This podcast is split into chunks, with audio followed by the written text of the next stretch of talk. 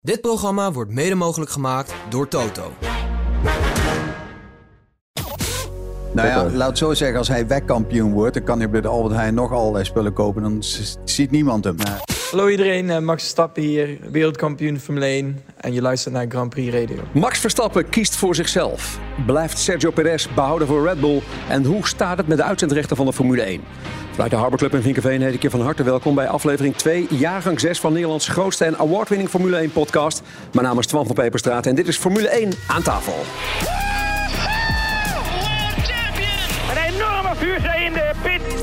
Verstappen. I'm hanging here like a cow. Get me out this fire. This has been incredible. Points on debut. There's something loose between my legs. Simply lovely, mate. Yo hey, yo ho. I guess Verstappen won. Dit is de grootste Formule 1 podcast. Formule 1 aan tafel. Met vandaag weer drie gasten. Ruud Hendricks is er, grondlegger van onder meer Veronica Nieuwsradio, RTL Nederland, CNBC in Londen en Sport 7. Eh, Betrokken bij allerlei start-ups. En binnenkort ook nog een boek. Ja, ook nog een boek over hoe je een bedrijf opricht. 100 tips om een bedrijf op te richten. Komt eh 1 maart in het Engels uit. En waarom werk jij nog steeds zoveel? Ja, omdat ik het leuk vind. Weet je, als je niet werkt, dan heb je een leeg bestaan. Ik wil elke dag iemand ontmoeten die me inspireert. En als je werkt, dan heb je een hele grote kans dat dat je lukt. En, eh, dus dat gaat heel goed. Even over de Formule 1. Woensdag is er namelijk een aandeelhoudersvergadering bij Viaplay. Eh, Hoe Ja. kijk jij daarnaar? Nou, Viaplay staat er natuurlijk dramatisch voor. Ik heb eh, toen ik hier naartoe reed eventjes nog eh, de beurswaarde van het bedrijf gecheckt. Dat is 36 miljoen euro. Dus je kunt als je 36 miljoen meeneemt, en dat is bijna niks, dan heb je dat bedrijf. Eén seconde, bij- bijna niks, zei dat? Ja, dat is bijna niks. ja, voor een mediabedrijf. Kijk, een bedrijf als Viaplay. eh, kijk, als je het over Netflix hebt, dan heb je het over, over honderden miljarden. Hè? Dus Viaplay is echt bijna niks meer waard. Omdat het gewoon natuurlijk volkomen verkeerd gemismanaged eh, is. En eh, ja, dus als je 36 miljoen meeneemt, dan heb je niet alleen de naam van dat station, alles wat erbij hoort, maar je hebt ook alle uitzendrechten. Ja. En ja, je kan als je Ziggo bent twee dingen doen. Je kunt hopen dat het ten onder gaat, want het gaat natuurlijk sowieso ten onder. En dan in een red race terechtkomen om uiteindelijk uit de boedel de rechten voor de Formule 1 bijvoorbeeld te halen. Je zou ook een preemptive strike kunnen doen, om het zo mooi maar eens uit te drukken. En dan zeg je gewoon, weet je, eh, ik bied eh 70% boven de huidige beurswaarde. Bied je 70 miljoen, dan heb je het. En Ja. dan ben je van al dat gedonde verlost. We gaan het er zo meteen uitgebreid over hebben. Indy Dontje is er ook, eh, en eh, onder meer winnaar van de 24 uur van Daytona. Stel, als jij teambaas zou zijn, welke twee rijders zou jij dan willen hebben in je stal? Ehm, ja, sowieso Max. En ehm, zo. Eh, ja, ik ben eh, ook nog wel fan van Russell, maar dat zijn er niet veel. Oké, gaan we het zo meteen ook over hebben. En voormalig teambaas van Jos Verstappen is er Frans Verschuur. Eh, wat vind jij van het interview van Nick de Vries afgelopen zaterdag in de Telegraaf? En hou het nu nog even kort, ja? dat ga je dadelijk horen. Oké. Ja, tijdens een interview werd eh, Max Verstappen de vraag gesteld... wie hij uit het huidige rijdersveld zou kiezen als hij teambaas zou zijn. Zijn antwoord was daarop zichzelf en Lando Norris. Niet verrassend, want de twee zijn goed bevriend... en Max is duidelijk gecharmeerd van de rijstijl van Lando. Als hij zichzelf niet mag kiezen, dan zou hij gaan voor, nou ja... Piastri erbij. Ja, Fernando Alonso zou hij ook nog wel een optie vinden. Maar eh, wat, vinden van deze keuze? Ja, ik had ook eh, eerder Piastri genomen als Norris. Want eh, als, als ik teambaas was van Red Bull, zeg maar, en niet Max, maar omdat je daar een toekomst in zet. Kijk, met, met Norris, die, die staat al een beetje en die is ook wat duurder. En Alon- Alonso is leuk voor buiten, maar dat is natuurlijk ook geen toekomst. Ja. En Piastri, denk ik, als Max ermee stopt, dat Piastri degene is die zijn, zijn, zijn level eh, kan halen, zeg maar. Als ik zag wat hij afgelopen jaar gedaan heeft en zijn verleden, dan denk ik dat Piastri toch wel een, eh, een, een coming star is. Ze schelen maar twee jaar hè, in leeftijd. Norris is Ja. maar twee jaar ouder dan Piastri. Ja. Zou, zou jij ook voor deze twee gaan? Ja, als, zou ik als, als zou misschien doen. Verstappen buiten beschouwing zou Nou, het laten? hangt er vanaf als je teambaas bent of je denkt dat eh, Verstappen echt concurrentie nodig heeft. Ik denk het eerlijk gezegd niet. Al zet je eh, iemand die totaal geen concurrentie is naast hem neer, dan nog is hij zo gemotiveerd. Hij rijdt toch wel zo hard als, eh, als mogelijk is. Maar eh, ja, als je de zekerheid wil hebben dat je daarna eh, nog een nieuwe wereldkampioen opbouwt, ja, dan eh, zou ik wel voor deze, een van deze twee mannen kiezen. Mogen we ook misschien misschien wel stellen dat McLaren nou ja, een vrij complete stal heeft met deze twee? Ik denk dat ze het heel goed gedaan hebben. Natuurlijk, eh, een eh, Alpine heeft lopen slapen aan alle kanten. En eh, da- dat heeft eh, McLaren goed gedaan. Maar ja, toen we vorig jaar begonnen, toen dachten we, gaan ze heen race achteraan. En toen dachten ze, jezus, hebben we dat wel goed gedaan. Maar daar zijn natuurlijk zeker de teammanager van, van Piastri, die ziet wat ze aan het doen zijn bij mij. En dat, dat komt pas later. Hetzelfde als met Ferrari. Die zijn vorig jaar met, met, begonnen met het nieuwe teambaas. En dat zie je pas aankomend jaar. Dat kun je niet zien dat jaar. Dat is zo moeilijk. Je moet mensen inhuren, dan moet je loskopen. Die moeten een jaar in de tuin gaan zitten, zoals het heet. En dan eh, komen ze pas. Dus ik denk dat Ferrari dit jaar en dan halverwege het seizoen pas echt, echt op het niveau zit waar eh, ze moeten zitten. Ja. Indy, nog even de keuze van Russell. Waarom zou je voor hem gaan? Ja, ik vind hem gewoon een, eh, sterke rijder. En ik denk dat hij een goede toevoeging kan zijn naar je team. Eh, ik denk dat het een teamplayer is. En eh, soms heb je dat ook wel eens nodig in de Formule 1. Heb je hem niet veel janken? Ja, ik, het is eh, volgens mij een beetje Brits janken. Eh, en dat is gewoon een beetje zeuren om het zeuren. Maar ik denk dat hij best wel, eh, dat hij echt wel, die gozer kan echt wel een potje sturen. Ja, eh, overigens mogen we dus wel stellen, dat geldt misschien dan niet alleen voor Russell, maar ook voor Norris, eh, voor Piastri, allemaal beter dan Perez? Geen enkele twijfel? Ja. ja. Ja, dat nee, nee, dat, dat sowieso. Maar ja, er zijn contracten en ook eh, die contracten zijn om op te lossen. Maar waarom zou Red Bull een ander nemen? Ja. Nou, hij is ook wel goed voor de marketingwaarde, denk ik, eh, Perez. Hij heeft best wel een, een aanhang. Eh, dus ik denk dat hij daar En ook hij is wel- goedkoop, hè? Ja. Maar hoe lang nog als hij zo blijft presteren als hij nu doet? Ja. Gaat toch uiteindelijk ten koste ook van zijn reputatie. Het is natuurlijk fijn om te kunnen zeggen... ja, ik rijd achter de wereldkampioen... en niemand haalt die man in. Maar, Nee, maar hij doet het gewoon niet goed genoeg. Nee, dus dit jaar zullen ze misschien uitzingen. En ze hebben natuurlijk Lawson, eh, die hebben ze wel beloofd. En dat kan goed zijn dat ze als ze zien van... hey, wie zit er bij Alfa Tauri wel op het goede eh, level... die ze door kunnen douwen, het jaar in 25. Of we pakken Lawson gelijk in, in, in volgend jaar. Kijk, als je, wel iemand makkelijk, die een kans moet als je heel makkelijk afscheid neemt van Nick de Vries... waarom dan niet van Perez? Ook al ja, dan kost dat een en dan Ja, kost wat, dat jij, wat geld. wat jij zei, Frans, eh, hij is goedkoop. Maar zou dat inderdaad een meewegen, ook bij Red Bull? Nee, niet. Maar dat is wel een punt. Want Jij hebt natuurlijk een heel veel punten. Is hij marketingtechnisch? Hij is een Mexicaan. Nou, die hebben een gigantische achterban. Dus dat is wel belangrijk. Eh, er zijn natuurlijk heel veel rijders die gekozen worden omdat ze geld meebrengen. Nou, eh, in dit geval heeft Perez natuurlijk niet zoveel salaris, maar wel heel veel eigen sponsors die zijn salaris Nederland betalen. Dat scheelt ook een beetje. Dus je Ja. natuurlijk, eh, dat valt, telt niet mee in het budget cap. Dus in dat opzicht is die salaris niet belangrijk, maar wel voor het verhaal van, van wat verdient een Perez? Ik dacht 9 miljoen. Ja, net Buiten zijn eigen, buiten zijn eigen sponsors. Dat is niet zoveel. En we blijven nog even bij Max. Want hij heeft aangegeven dat hij eh, de wagens van de vorige reglementen veel leuker vond om in te rijden. Volgens Verstappen voelden die wagens scherper aan dan de huidige generatie F1 bolides. De auto's waren wendbaarder, lichter en door de oude banden van Pirelli ook minder stijf. Tegenwoordig zijn de wagens moeilijker te controle- controleren als de coureur een momentje heeft. Dan verlies je volgens Verstappen meer tijd dan bij de oude wagens. Het gewicht van de huidige wagens is ook een nadeel in de langzame bochten, waardoor het moeilijker is geworden om het perfecte rondje te rijden. Eh, zijn de huidige wagens echt minder?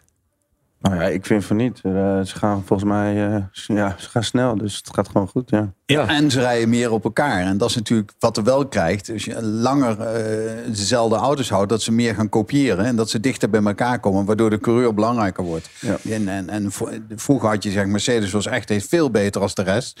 En dit jaar, het vorig jaar was Red Bull veel beter. Maar de rest komt eraan. Die zien Ja. die van bodem. De, hey, vooral als in Monaco omhoog getakeld worden. Hey, dat gaan we ook maken. Dus in dat opzicht is dat natuurlijk... eh, dat de auto's dichter bij elkaar komen. Belangrijk wordt de coureur belangrijk. Ja, maar de races zijn dus eigenlijk leuker geworden. Ja, vind ik wel. Vind ik ook, ja. En ik vind de kwalificatie veel leuker geworden. Ja. Eh, de kans dat er iemand anders op pol staat, die eh, zag je de laatste races zeker vaker gebeuren. Dat een Ferrari of een, een, een, een, een Mercedes op pol stond. Ehm, dus ja, ik, ik vind het alleen maar beter. Eh, en ik eh, weet ook dat Alfa Tauri nu weer eh, een nieuwe, nieuwe koers gaat uh. Die krijgen weer oude onderdelen of mogen onderdelen kopen van Red Bull. Dus ja, ik eh, vind het alleen maar. ja, ik vind het gavere auto's om, om, om te zien en om te racen. En dat het team belangrijk wordt, vind ik ook leuk. Wat, wat je al zag, bijvoorbeeld bij Red Bull, dat ze, joh, de quali, dat komt wel goed. We gaan ons puur concentreren op de long runs. En dan zie je dat, dat ze zeg maar, zich totaal niet druk maken als ze in de quali tweede of derde staan. Want dan komt de long run, waar de anderen zeg maar nog niet aan toe waren. En, en dan pakken ze even de, het verhaal. Ja, maar eigenlijk is wat dat betreft ook de kritiek van Verstappen wel begrijpelijk. Ik bedoel, hij, hij ziet eigenlijk dat door een verandering van reglementen... nou ja, eh, het achterveld een beetje naar hem toe wordt gedreven. Ja, maar ik begrijp dan niet dat hij zich daar überhaupt over druk maakt. Want hij is een klas apart. Dus al zouden ze allemaal dezelfde auto's rijden, dan rijdt hij nog weer. Ja, want het is eh, spannender is het er niet echt op geworden. In het achterveld misschien Ja, wel. vanaf maar twee, aan de kop is, eh, is, is Ja, het heel Max veel er minder spannend geworden. Als ja. Max daar niet zat. Ja. Want die Red Bull is wel goed, maar niet zo heel goed als we allemaal wel denken hoor, vind ik. Ik ben eh, een aantal jaren geleden ooit door Liberty Global gevraagd om een keer naar New York te komen om met ze te praten over hoe je de Formule 1 spannender zou kunnen maken. En toen heb ik gezegd, weet je, je zou eigenlijk gewoon de winnaar van de ene race achteraan moeten laten beginnen in de volgende race. Dan, ja. kijk, Ja. Ik, ik, ik vind het leuk als Max als 16e begint, want dan weet je, er komen minimaal 15 inhaalacties eh, van hem. dat ben ik met je eens. Maar wat ze doen bij eh in die rijd, daar doen ze wat gewicht erbij. En kijk, Ja. en dat doe je als je dus een race wint en je krijgt 15 kilo in de Formule 1 erbij. Ja. Dan ben je dan, ja, de race erop en geen winnaar. Ja. En dan breng je het dichter bij elkaar dat de winnaars ook iets terugkrijgen. Het enige vind ik wel dat je, wat Max bedoelde met ze zijn eh, minder makkelijk te voorspellen. Je hebt wel een paar crashes gezien waarbij eh, je hebt bijvoorbeeld Science eh, even recentelijk in Abu Dhabi in één keer die auto verliest. En dat was ook wel een flinke impact. Dat, dat heb je wel een aantal keer gezien dit jaar dat een, een rijder ja, een, een kleine impact had en die auto was echt onbestuurbaar, niet op te vangen. En een eh, grote klap. Zijn de circuits zoals Saudi-Arabië natuurlijk ook van die circuits. Daar kun je nog geen foutje maken of het ding is gewoon eh, 2 miljoen in de min. Ja. Goed, we gaan het eens hebben over die andere Nederlander. Dat was eh, natuurlijk een van de meest besproken onderwerpen onder het Nederlandse publiek. Nick de Vries, die vervangen werd door Daniel Ricciardo tijdens het vorige seizoen. En vroegtijdig zijn Formule 1-loopbaan moest beëindigen. Nu heeft Nick de Vries laten weten dat hij absoluut geen wrok koestert jegens Helmut Marko en Red Bull. De Vries is vooral dankbaar voor de kans. Volgens de coureur deed het eh, vanzelfsprekend pijn, maar zat hij volgens eigen zeggen op de verkeerde plek op het verkeerde moment. Had hij het bij een ander team wel gered, eh, Frans? Nee, ook niet. Maar eh, ik denk dat zijn grootste fout is geweest dat hij geen goede manager gehad heeft. Die hem het, goede contract op het goede moment gegeven had. Stel dat hij een goede manager gehad had. En had, die had altijd een deal bij Alvertouwen gemaakt. Van als ik eruit ga, blijf ik reserverijder. Dan had hij in het geval van, van eh, Zandvoort met Ricciardo. was hij toch nog weer een paar races erin geweest. Ja. En dat is een contract wat je heel gauw kunt. Dat is een bijlijntje. Weet je, oké, als, als je gaat eruit als je niet goed genoeg bent. Maar dan mag je wel reserverijder blijven. Ja, dat doen we wel. En nu is hij gewoon compleet uit die hele wereld weggeserveerd. Waar hij nu zit, doet hij trouwens heel goed hoor. Dat lange afstandsracen, dat is voor hem. En dat elektrische. Ja, en. Formule I, hè? Ja, En, en, maar hij zit ook bij eh, het WEC. Ja. En hij Dus daar een, eh, hoort hij wel terecht, vind ik. Dat, daar komt hij wel. Maar bij de Formule 1 heeft hij gewoon niet de goede manager gehad. En nou zie ik dat hij de manager van Hoepen is. Ja, dat heeft geen zin. Die jongen die slaat de verkeerde in. Want hij kan... eh, Nick de Vries is geen manager. Dat is hij zelf niet. Hij kan wel Harvard gedaan hebben, allemaal prima. Maar hij is absoluut geen manager. Dus hij rijdt zelf twee kampioenschappen. Nou, je weet hoeveel dat is. Ja, super druk. Met, met, met testen en al erbij. Hoe kun je dan een manager worden van iemand die een eh, die coming star is? Dat gaat niet. Dus daar heeft hij Hoepen toch even verkeerd gedaan. Maar Nick heeft wel een goed eh, PR-team. Want eh, wat, kan hij, wat kan hij anders zeggen dan wat hij nu heeft gezegd? Als hij zijn toekomst niet helemaal wil verknallen. Als hij nog een heel klein kiertje wil hebben om uiteindelijk toch ooit misschien terug te komen in de F1. Wat ik overigens niet zie gebeuren. Nee. Dan, eh, dan kan je weinig anders zeggen. Maar ik vind het wel altijd heel intrigerend. eh, En jij weet het misschien zo. Je bent zelf topsporter. Eh, je kan iets veel beter dan de rest van de mensen in jouw omgeving. Je bent bijvoorbeeld, je kan aardig voetballen, dan kom je in een regionaal team, je wordt de beste van je club. Maar er komt een keer een moment dat je op een niveau komt dat je niet verder kan. En dat is wat Nick de Vries natuurlijk als topsporter nu heeft meegemaakt. Die heeft het plafond van zijn mogelijkheden bereikt.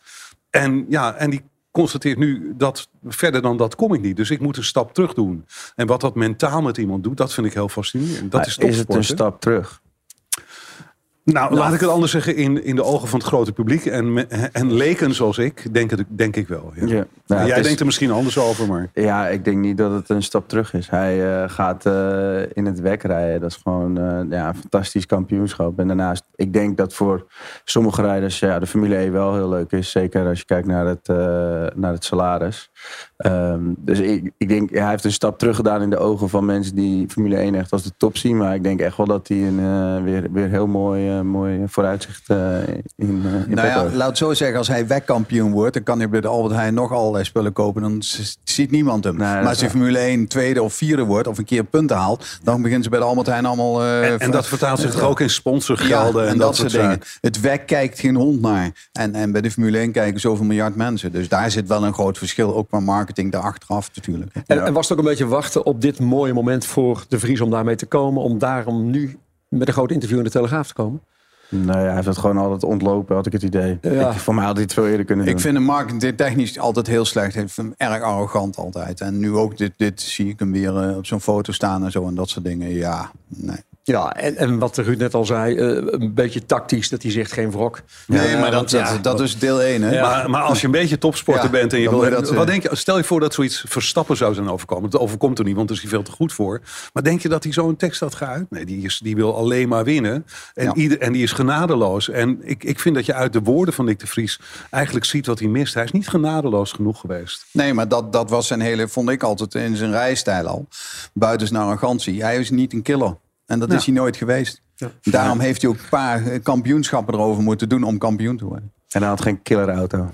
ja, dat is ook Nee, maar in de Formule E heeft hij ook kampioen geworden. Niet met, dat maakt de auto niet uit, maar heeft door geluk. In de Formule 2 is hij vijf, drie kampioenschappen moeten rijden voordat hij kampioen wordt. Dan ben je ook niet een killer. Wij sluiten even het boek, Nick de Vries.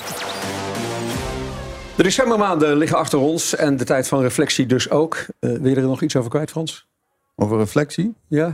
Nee. Oké, ga snel door. Eh, toch nog wel leuk om één bericht van Alexander Albon terug te pakken. Hij denkt dat hij met de kennis van nu het wel gered had bij Red Bull. Naast Verstappen. Albon die, eh, geeft wel aan dat het achteraf makkelijk praten is. Maar nu is de Williams-coureur veel ervarener, zegt hij. Daar werd volgens hem destijds bij Red Bull niet echt rekening mee gehouden. Wat denken jullie? Mee eens. Ja, hij zat toen naast een, eh, een Verstappen die gewoon eh, heel erg eh, sterk was. En hij nog in de startblokken van zijn carrière in de Formule 1. En nu is hij nummer 1 rijder bij Williams. Heeft zich echt enorm ontwikkeld op dat gebied. Ehm, dus ik denk dat hij het mentaal iets beter aan kan. Ik denk nog wel steeds dat hij het heel zwaar krijgt als hij naast Verstappen komt. En dan moet je ook nog maar zien hoe, je, hoe je het dan volhoudt. Je ziet hoe Perez kan knakken. Ja, dat kan ook bij hem gebeuren. Wat, wat kunnen wij die druk om naast Verstappen te rijden in één team? Kunnen, kunnen wij die onder woorden brengen? Nee, dat is heel moeilijk. Ehm, ik heb in eh, 2014 eh, met Max eh, op Zandvoort eh, gereden met, eh, met de Masters. Ehm, maar ja, team Verstappen is gewoon... eh, die zijn ja, laaiend eh, fanatiek. En eh, ik denk dat, je, dat het heel moeilijk te verwoorden is om... ehm, om die mentale druk eh, te beschrijven. Eh, het is gewoon eh, ook hoe je, er zelf naar, hoe je er zelf in staat en of je het je laat beïnvloeden. Maar uiteindelijk, het probleem in de autosport is altijd de tijd, de, de, de, stopwatch is de waarheid. En die waarheid is soms heel hard als je op de, op de stopwatch kijkt. Maar een, een absolute topsporter neemt toch nooit van tevoren genoegen met de tweede plek. Nee. En dat is wel waartoe je veroordeeld bent als je op dat stoeltje terechtkomt. Het is wat het is. Ja. En dan kan je nog zoveel geld verdienen, maar die absolute top, die wil je ooit halen. Dat red je niet zolang die man daar zit. Maar het, het vervelende is, ook al ga je bij Mercedes rijden, de kans dat je nummer 1 wordt, blijft nog steeds heel erg klein. Nog even afgezien van Hamilton. Maar er rijdt gewoon een Verstappen mee en die wint gewoon vooralsnog alles. Ik denk dat Piastri, als je het hele veld ziet, daar het minste moeite mee heeft. Als ik zie hoe hij, als hij derde wordt voor de eerste keer op het podium staat, dan staat hij er zo van, ja, ik sta hier wel, maar het is niet alles. Weet je wel? Dus ik denk dat die mentaal wel erg hard is. En die heeft natuurlijk Webber als, als manager, ja, die is bikkelhard. Die weet hoe de hele wereld in elkaar zit. Die heeft alle klappen meegemaakt, bij Red Bull, bij iedereen. Dus ik denk dat, dat zo'n manager, zo'n jongen best wel kan trainen daarin. En daarom is die belangrijk. En wat betreft Albon, eh, zie jij hem op dit moment bij. Williams iets extra's doen? Ik begrijp niet dat hij nog bij Williams zit. Ja. Die had toch al lang eh, hup, ergens in een beter team moeten zitten. Ook Ja. al dan, ja, dan hadden ze maar een switch moeten maken eh, met, met eentje of zo. Weet je. Ik vind Albon best goed hoor. Echt. Ja. Maar gaat misschien toch ook wel gebeuren. Hij heeft, hij heeft zich toch het afgelopen seizoen echt wel laten zien. Ja, maar nou, ik had het nu al ergens, ergens laten, laten gebeuren. Kun je zeggen waar? Ja, oké, je komt bij de eerste vier teams niet. Maar ja, papa Strol wil nog niet zijn zoontje eruit hebben. Maar dat zou ik een... Ja, als ik papa Strol was, hé hey joh, zou je niet, vind je niet iets anders leuk? Dan betaal ik dat wel voor je en dan zet ik hem erin, weet je wel. Ga lekker paardrijden. En zometeen gaan we prijzen winnen in F1 aan tafel met Raad het Autogeluid. Ook beantwoorden we een vraag van de luisteraar. Die is binnengekomen op F1 aan tafel at grandprixradio.nl. En een gouden tip, wordt ook lid van ons Telegram kanaal. En krijg onder meer achter de schermen content van deze podcast. Zoek in de Telegram app voor je smartphone naar F1 aan tafel. Graag tot zo! Kaarten voor de officiële Max Verstappen-tribunes in 2024 voor de grote prijs van Oostenrijk, Hongarije en België zijn vanaf nu alleen verkrijgbaar bij Verstappen.com. Moedig Max ook in 2024 aan en koop snel je kaarten. Verstappen.com is het enige en officiële verkoopkanaal van tickets voor de Max Verstappen-tribunes. Uh, we call that simply lovely.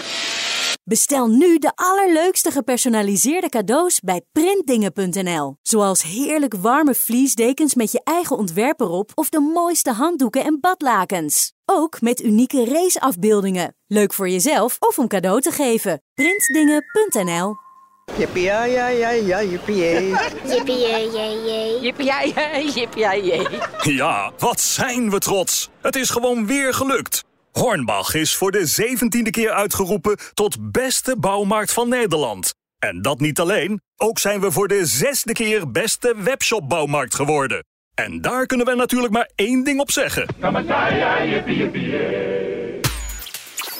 Dit is Formule 1 aan tafel, de grootste Formule 1 uh, podcast van Nederland. Uh, we kijken even naar de mailbox en zien daar een mailtje van Carlo Stemge. Hij heeft een heleboel vragen. Uh, we hebben er even eentje uitgepikt. Waarom heeft elk team de voorvleugel slash neus op ongeveer dezelfde manier gemonteerd? Het kost gemiddeld 10 seconden om dit te vervangen. Juist een goede reden om hier andere manieren voor te vinden om dit proces te versnellen of iets dergelijks.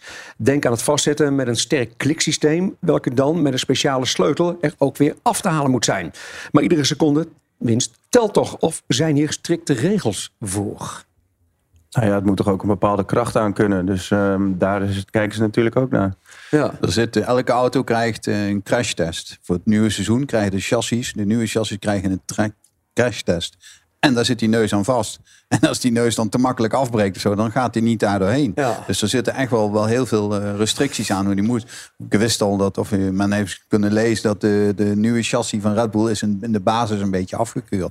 Dus die was niet goed in de crashtest. Dat is natuurlijk wel belangrijk als je ziet wat, wat uh, die auto's zoals Grosjean door een vanger erin gaan en dan nog uitstappen. Dus zo'n crashtest is best wel belangrijk. Ja. Dus zo'n neus, hoe die erop vast zit, is echt belangrijk. Ja, maar de, maar de vraag van Carlo is natuurlijk ook een beetje, alle teams zijn natuurlijk op zoek naar die uh, tiende seconde winst die maar te, beha te, behalen is. Waar dan ook. Ja, maar kijkt hij dan puur naar een uh, vleugelwissel als hij stuk is? Of um, het is een beetje, je wilt de vleugel eigenlijk alleen maar wisselen als, de, als hij stuk is in de race. Ja. Dus waar, waarom zou je het anders uh, willen wisselen? Ik ben, ik ben wel met, met hem in een andere vorm eens dat ik soms zie ik zo'n wing-end plate de half naast hangen. En die blijft dan de hele race hangen. Bij Mercedes bijvoorbeeld. -hmm. En bij Haas was die al naar de twee bochten hing. Dat ding al ergens uh, te bengelen. We dus naar binnen toe moesten komen. Dus daar zou je misschien wel als team wat meer aandacht kunnen stelen. Van hey, zorg, want die dingen breken het eerste af. Zorg dat die iets vaster blijven zitten. Dan, dan kan ons een, een keer stoppen zijn. Maar neem van mij aan, ik weet het zelf van uh, de Le Mans tijd. Dat ik heel veel aandacht aan het wisselen uh, gaf van die neus. En er was echt heel veel tijd, gereedschap, alles aan besteed. Maakt niet uit wat, als het maar sneller ging. Goed, Carlo, dankjewel voor je vraag. Heb je ook een vraag? Mail hem naar f1 aan tafel at grandprixradio.nl. Het zal voor de commentatoren, volgers, fans en coureurs even wennen zijn, want we hebben een nieuwe naam in de Formule 1. Sauber heeft afscheid genomen van Alfa Romeo en heet komend seizoen Stake F1-team. De Zwitserse renstal had zich al uh, zo ingeschreven, maar hield nog in het midden of het de uiteindelijke naam zou worden. Het nieuwe logo werd onthuld op de socials en de namen van de kanalen werden aangepast op social media. De verwachting is dat de komende twee jaar Stake F1-team op de grid staat, waarna Audi de nieuwe titelsponsor en motorenleverancier wordt. Ruud, had jij ook voor deze naam gekozen? Ik vind het bizar, want die naam die mag je niet in de hele wereld gebruiken. Als er ergens uh, bepaalde wetgeving tegen gokken en dergelijke is, dan mag je hem al niet gebruiken. Dus je krijgt situaties en races waarbij dat team dus uh, Stake F1 heet. En op een ander moment heet het het Kick team, geloof ik. Ja, vind ik, het, het, is volkomen onherkenbaar. En dan duurt het twee jaar en dan komt Audi uh, voorbij fietsen. Nou, ik begrijp er helemaal niks van, eerlijk gezegd. Ja, wat kunnen we... Ja, jij begrijpt er ook helemaal niks van, Frans? Nee, ik ook niet. Nee, dus... Uh... Ja. Ik heb toevallig een jaar of zes geleden een keer een avondje bij een kerstdiner met de toenmalige CEO van dat Sauber Formule 1 team gezeten. En vond ik een hele intelligente, slimme man, maar die was hier overduidelijk niet bij betrokken. Ik vind het een hele rare move. Jij komt nog wel eens op dineetjes. Ja, ik kom, nog, ik kom nog wel eens iemand tegen. Ja. en zo. Ja, ja. Ja, ja, ja, dat is echt wel vermaken. Ik was, ik, een vriend van mij is, uh, is een Zwitser, uh, Bruno van Giacomo is een van, de, ja, een van de rijkste mensen van Zwitserland. En die, die had een etentje en daar werd ik uitgenodigd. En ik zat naast een man en Die zegt, ik zeg, wat doe jij? Hij zegt, ja, ik heb een brommerfabriekje. Ik zeg, waar? Hij zegt, in India. Ik zeg, hoeveel brommers maak je zo per jaar? Hij zegt, nou, zo'n 1,4 miljoen. nou ja, eh, dat was een rechte buurman. En link, aan link, linkerzijde zat die man van Sauber. Ja. ja, zo kom je nog eens ergens. Frans, dat hebben wij dan niet, hè? Wij worden uitgenodigd voor dat soort diners. Nee, nee, Nou, ik leuk, zit hoor. eerst naast de plaatselijke snackboer. En de andere kant Nee, maar jongens, volgend jaar, een- de, de komende kerst, eh, zorg ik dat jullie ook mee mogen. Vinden ze vast leuk. Maar goed, wa- wat kunnen we verwachten van dit Steak F1-team nu? Hetzelfde. Ik denk dat ze ook achterin blijven toppen totdat Audi komt. En dat de, grote jongens al lang bezig zijn met Audi. En al lang bezig zijn met andere eh, mensen aan te trekken. En dat soort dingen. Joh, de, over, over, overbrug die twee jaar en dan zijn we er vanaf. Maar, maar kan dat overbruggen in de Formule 1? Ja. Ja, natuurlijk. Achteraan lekker meerijden. Ja, er wordt gewoon betaald. En Ja. eh, die wachten gewoon op het, eh, op het Audi-verhaal. ik las wel dat er ook heel veel werd eh, betaald. Hè? Dat het een, echt een enorme sponsordeal schijnt te zijn. Dat is misschien ook de verklaring waarom je zo'n rare deal met twee verschillende namen in één seizoen eh, doet. Ja. Als je denkt van ja, over twee jaar is het toch afgelopen en ik haal nog even uit wat erin zit en eh, na, de, de rest zal mijn zorg zijn, dan doe je dat soort dingen misschien. Want die bedrijven hierachter zitten, ken jij die? Nee, ik ken ze niet. Nou, ik weet alleen dat dat steekt dat het een gokbedrijf is en dat je daarmee dus niet ze in een aantal landen eh, met, met die namen de bak mag. Maar Zou- ik vind- neemt hij mee een gokje. Ik vind het gewoon jammer dat ze de, de. Het is wel zonde dat je een, heel team met een, met een best wel mooie naam nu met Alfa Romeo. dat dat in één keer zo in, de, in Ja. een doucheputje wordt. Dat is, wel, dat is wel gewoon echt zonde. Want je, hebt- ze hebben wel iets opgebouwd. Maar ik zie, ik zie daar ook toch wel een beetje eh, het probleem dat ze een beetje de interesse, wat ik net zei, al een beetje weg is. Anders hou je Bottas ook niet erin. Dat die, die, ik vind altijd, eh, dan had je naar een toekomst gewerkt. En dan had je alvast een betere coureur genomen eh, om, voor de toekomst. Maar ik denk dat, dat Audi echt wel gaat zeggen op het moment dat hun aan de touwtjes gaan trekken. Wat je al uit de achtergrond hoort, dat misschien Sainz daarheen gaat. Of dat soort dingen. Of Albon. Dat zijn jongens die er beter in passen dan, dan een Bottas die gewoon rondrijdt en, en heel druk is met een kalender maken. Dit is jouw kans op een eh, volle tank brandstof voor je auto bij Tink, de Flitsmeister 2 en een fles Ferrari Formule 1 Trento Doc. De bubbels bekend van het podium in de Formule 1. Want we spelen Raad het autogeluid. We gaan naar Mario de Pizzaman. Ik zag je al met de stofzuiger in de weer buiten. Ja, lekker hè? Ja, je bent gewoon weer volop bezig. Altijd, altijd. Veel te weinig, nooit chagrijnig. Hé, hey, eh, de wagen waar het stopcontact aan de verkeerde kant zit. Eh, ja, sommige de verkeerde. Ik vind de goede kant, maar... ik vind dat hij de goede kant zit. Wat kun je erover vertellen? Klein stuurtje trouwens. Ja, mooi klein stuurtje, lekker compact. Ook een compacte eh, Porsche met een hoge instap. Mooi klokje. Ja, sportchrono pakket. Dus klokje midden op het dashboard. Schitterend, mag ik het geluid horen? Ik sling hem aan voor je, Mario.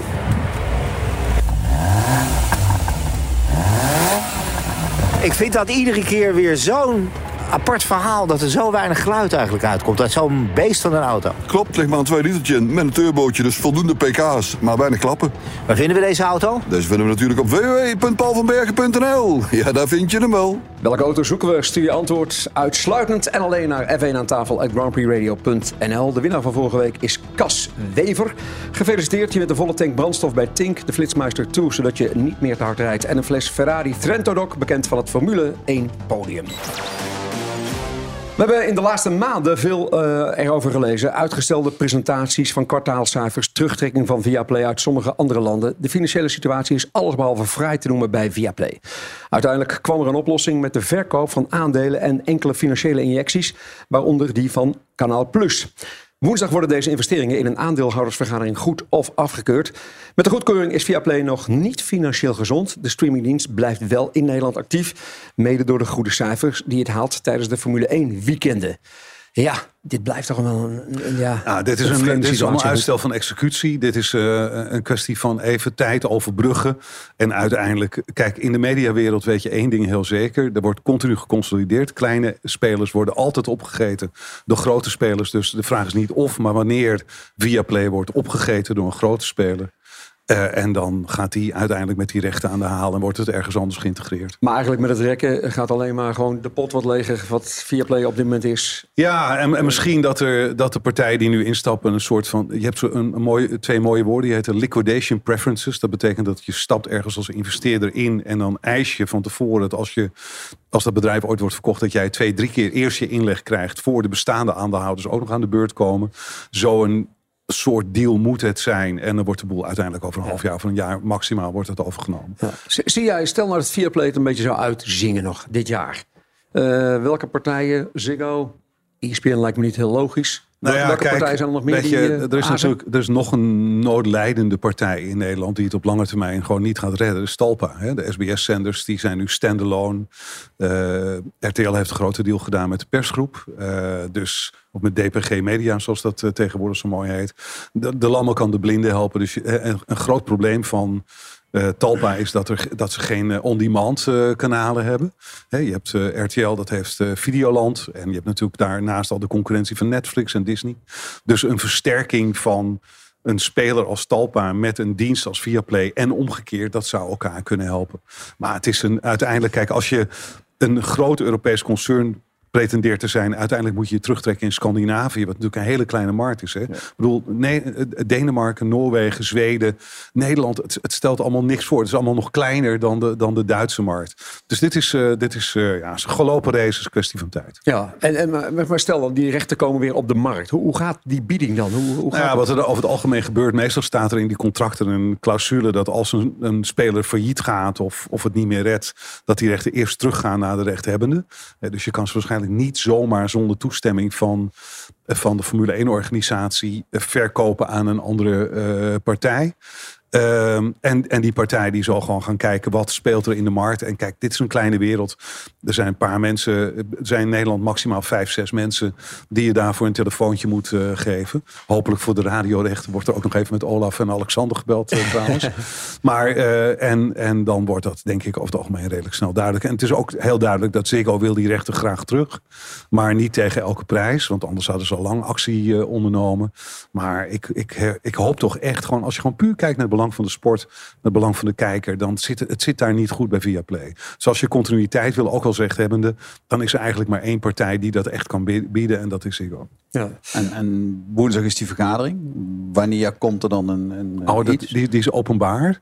Dus die vergadering, hè, dat is een aandeelhoudersvergadering. Dus de resultaten daarvan worden waarschijnlijk meteen bekend. Maar er zal waarschijnlijk worden goedgekeurd wat er nu wordt voorgesteld. En daarna kwakkelt dat nog een tijdje door. Misschien dat die beurskoers ietsje omhoog gaat. Na woensdag, eh, in het verleden behaalde resultaten bieden geen garantie voor de toekomst. Daar moet je er dan bij eh, zeggen. Maar ja, dit is een bedrijf dat is 36 miljoen waard op de beurs. Het is echt een slagwekkend. Dat is niks, ja. Dat ik geloof dat de rechter al 33 miljoen moeten betalen. Ja, dus houden ze 3 daarom. miljoen Nou, maar dat is ook het probleem. Er zitten buiten die 33 miljoen nog heel veel schulden in. En verplichtingen in die ze ook nog moeten betalen. Dus daar zit hem het, eh, het probleem. Volg je dit een klein beetje, Indy? Ja, ik weet alleen dat ze toen... eh, ze hebben natuurlijk die, die rechten toen weggekaapt voor Ziggo voor een eh, belachelijk bedrag. En eh, volgens mij eh, was vorig jaar het moment ook dat ze... eh, dat Formule 1 weer de rechten ging verkopen, maar dat ze dat weer hebben teruggetrokken. Ik denk ook omdat er een te lage bieding lag eh, in de ogen van, van Formule 1. Want ja, die bieding was zo absurd hoog dat dat nu veel te laag is. Dus ik ben benieuwd wat, de- wat daar toen ooit Maar weet je, ik, wat mij tegenstaat bij Viaplay is dat het bedrijf gewoon arrogant is geweest. Weet je, ze hadden geen. eh, Weet je, het commentaar van Olaf, wat hij op Grand Prix Radio heeft gegeven, was natuurlijk geen wezenlijke concurrentie voor, eh, voor Viaplay. En als je dan toch heel kinderachtig een aantal tonnen neer gaat leggen om gewoon Grand Prix Radio dwars te zetten, ik vind het zo kinderachtig. Weet je, dan verdien je het ook niet om gewoon eh, te overleven. Flikker op gewoon. Duidelijk. duidelijk. Ja. Na woensdag weten we in ieder geval meer. Ja, dan nog even naar Christian Horner. Want eh, de teambaas van Red Bull verwacht dat 2024 wel eens een heel belangrijk jaar kan worden voor heel veel coureurs. Voor 13 coureurs loopt namelijk het contract af. Daarbij zitten onder andere Sergio Perez, Carlos Sainz, Charles Leclerc, Daniel Ricciardo en Fernando Alonso. Als Perez goed presteert, dan blijft hij volgens Horner in 2024. Maar er staan ook geweldige talenten klaar binnen Red Bull om hem te vervangen, meldt hij. Perez moet volgens Horner in ieder geval eh, vooral verbeteren op de zaterdag en dichterbij Verstappen komen.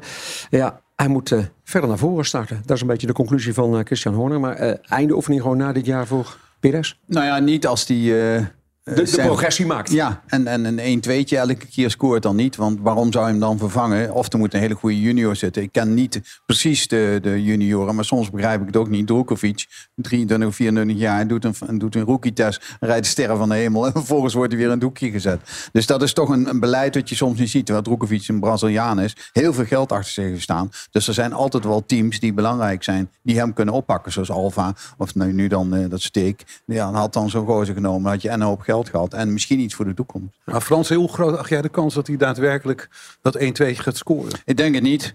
Ik denk niet, want, want ik denk dat ook die vader, dat is natuurlijk ook een pain in the ass. En, en dat is werkelijk waar. Zo'n man die dan zijn zoontje op, op, een, op een troon zet, ja, dat moet hij niet doen. Die man moet gewoon wegblijven en dat pres zijn werk doen. En ik vind hem ook niet, eh, hoe moet ik zeggen, ik vind hem een beetje mat en vlak altijd. Ik heb liever een jongen die helemaal kwaad uit zijn auto komt. "Tjoh, het lukt me niet en dit en dat. Dan, ja, ja, ik had een beetje, nee, joh, nee, dat is niet meer helemaal mijn stijl. Hij doet het al heel lang. Hij weet natuurlijk wel hoe hij moet rijden. Maar het is ook niet de auto voor hem deze. Hè. Die, die bevalt hem niet zo goed als die vorige. Dus ja, dat is een beetje wat Verstappen heeft die auto gemaakt naar hem. En hij had daar ook heel hard aan moeten werken. Maar Perez kan niet een auto afstellen. Daar is hij ook onbekend.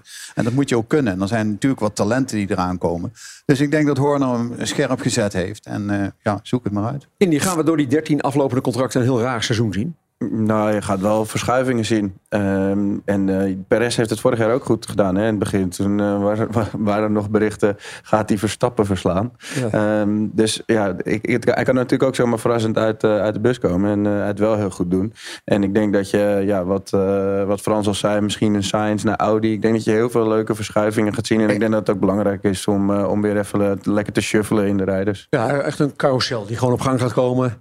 Ja, ehm, Bottas weg en zo. En dat zijn natuurlijk jongens die echt aan het einde van hun, eh, hun, hun verhaal zitten. En ik denk als, als eh Perez een mental coach neemt, ik denk, denk dat dat voor hem wel belangrijk is. Die hem bovenin een goede, de goede kant. Ik denk Ja. dat iedereen die naast Verstappen komt, wel twee mental coaches kan hebben. om hem een goede kant op te sturen. Want dat is wel heel belangrijk. Ja, maar jij Die- zegt al, Bottas, eh, die, die, die, die vertrekt straks, eh, moet, moet weg. Eh, dat was een beetje aan, de- aan, de- aan de onderkant. Maar je zit ook net zoals bij het voetbal te wachten... tot er uiteindelijk misschien ergens in de top eentje nou ja, gaat, gaat moven. En dan krijg je echt helemaal een carousel. Dat er echt een Ja, team is dat maar- een topper gaat aantrekken. Ik denk dat bij Ferrari dat ze Leclerc laten zitten. Dat ze bij heel blij zijn met Mercedes met die twee. Die zou ik ook lekker laten zitten. Alonso moet het leuk vinden en als hij nog een jaartje in 25 het wil doen. Want verder is natuurlijk wel een goede PR-gozer. En hij weet het team wel naar voren toe te krijgen. En hij laat zien vorig jaar dat hij nog echt hard kan rijden. Dus in dat opzicht. En, en, en krijg je dan eh, onze vriend eh Stroll om die eruit te zetten. Ja, dan moet je toch papa weten te overtuigen van... hé hey joh, hij moet wat anders gaan doen. Dus er zijn niet zo heel veel plekjes die echt bovenin vrijkomen. Ja, Perez is er dan eentje. En misschien Sainz. Maar ik denk eerder dat Sainz nog één jaar bijtekent. En dan pas naar Audi toe gaat. Goed, het eh, zal in ieder geval een bewogen jaar worden 2024. Heren, dankjewel. Dit was hem alweer voor jullie aanwezigheid hier in F1 aan tafel. En voor onze gasten staat er een fles officiële Formule 1 Ferrari Trento Doc klaar. Dezelfde fles die je ook altijd op het podium ziet bij de Formule 1. Dit was Formule 1 aan tafel. Redactie Sjaak Beumer. Beeld eh, Jeroen Mul. Productie Mario de Pizzaman en montage Mark Westhuis. Ik ben 12 van Peperstraat dank voor het luisteren. En na de break praten we hier aan tafel nog even door. Dus laat de podcast nog even doorlopen. Dit is de grootste Formule 1 podcast. Formule 1 aan tafel. I don't even like podcasts. They make me fall asleep, so... Vlieg met GP Ticket naar de Grand Prix van Spanje. GP Ticket heeft een privécharter hiervoor ingezet. Compleet met 4 sterren hotel, transfer van en naar het hotel en de mooiste tribuneplaatsen. Nu voor 1195 euro. Kijk voor alle Formule 1 reizen en losse tickets op gpticket.nl. Denk, Tink, Max Korting. Profiteer en race nu naar dink.nl. WePly zet jouw websitebezoekers om in bruikbare leads. Met de volledig uitbesteden livechat van WePly haal je meer waardevolle leads uit je website. Al meer dan 2000 tevreden bedrijven gingen hiervoor. Probeer WePly 7 dagen gratis en ontdek het gemak van sales gekwalificeerde leads rechtstreeks in je inbox. Kijk op weply.nl slash Grand Prix Radio voor meer informatie. Een nieuwe maand. Tim, staat er ook weer van alles nieuws op eh, de kaart hier? Eh, voorlopig nog niet, maar we hebben nog wel wat oude klassiekers. Ik begin bij, eh, voor u hebben wij een eh, klein vegan bordje met een nigiri avocado, nigiri met inari, dus gezoete tofu. En de budamaki met teriyaki saus. En dan hebben wij, eh, ja, voor de rest hebben wij de Harbor Club house steak met wat kruidenolie, eh, huisgemaakte augurken en wat uh, mosterd caviar. Eh, de tuna taco met uh, yuzu crème en avocado crème. De edamame hebben wij pittig gemaakt met onze spicy sojasaus. En dan hebben we bij de sushi hebben wij nog wat sashimi met tonijn, zalm en de salmon torchroll. Ja, trouwens, jij zegt edamame? Ja, edamameboontjes. Oh ja, want ik zeg, ja, ik, ja, een beetje, ik, ik zoek altijd een beetje naar de juiste naam daarvoor. Ja, nee, sorry, edamameboontjes. Ja, inderdaad. Lekker zelf doppen en dan gaat die saus aan je vingers zitten. En Ja, dat is hetgene ja. wat het spicy, eh, spicy smaakje geeft. Dankjewel, eh, Tim. Ja, goed, we hadden het net natuurlijk in, in de podcast een klein beetje over dat mentale. Zeker voor een- als tweede rijder naast Ver- eh, Verstappen. Heb jij ooit mental ja, coaching gehad, Frans? Nee, daar ben ik te oud voor. En, eh, O- ook in je jonge jaren? Nee, ook niet. Nee, echt zeker niet. Het kwam een beetje omdat wij hadden, in mijn tijd was er geen social media. Dus nu, is- wij spreken, als je iets zegt of weet, word je gelijk aan alle kanten op straat. Overal word je aangevallen door iets wat je gedaan hebt. Al kijk je linksom, dan ben je al een schelen. Noem maar op. Dat zijn best wel dingen waardoor iedereen mentaal wordt aangepakt en daardoor door het ijs zakt. Maar de oude garde, zoals ik dan, eh, hadden daar compleet maling aan wat ze over zeiden, mij zeiden en schreven. Dat maakte me geen bal uit, zeg maar. En nu nog niet hoor. Want ik ben natuurlijk eh, af en toe een Prix Radio, krijg ik ook het nodig over me heen. Maakt me niks uit, joh. schrijf het maar. Het doet me geen pijn. Maar je ziet toch dat het in de topsport en ook in de top van het Steeds, zakenleven steeds eh, meer voorkomt. En ik kan me heel goed voorstellen ook, want...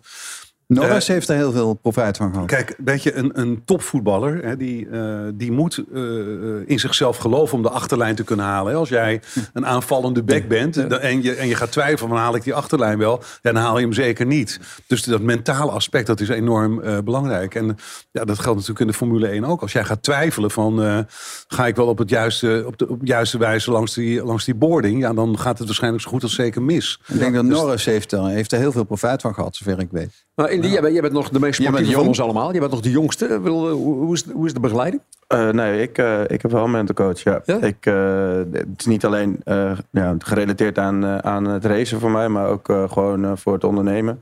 Dus ik, eh, ja, ik denk dat het heel belangrijk is. Hoe sterker je mentaal bent, eh, hoe sterker je dat naar buiten draagt. En ik denk dat dat vroeger ook al was. Alleen zagen ze dat niet meteen.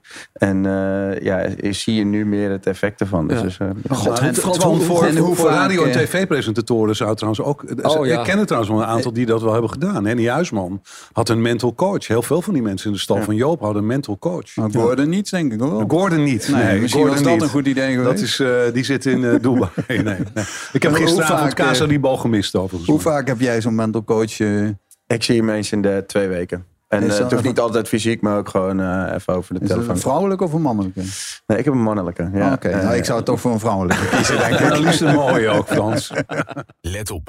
Alle gebruik van hetgeen in deze podcast F1 aan tafel wordt opgemerkt is ongeoorloofd. Zonder expliciete schriftelijke toestemming te zaken verkregen van Grand Prix Radio. Met inachtneming van een duidelijke, deugdelijke bronvermelding met link.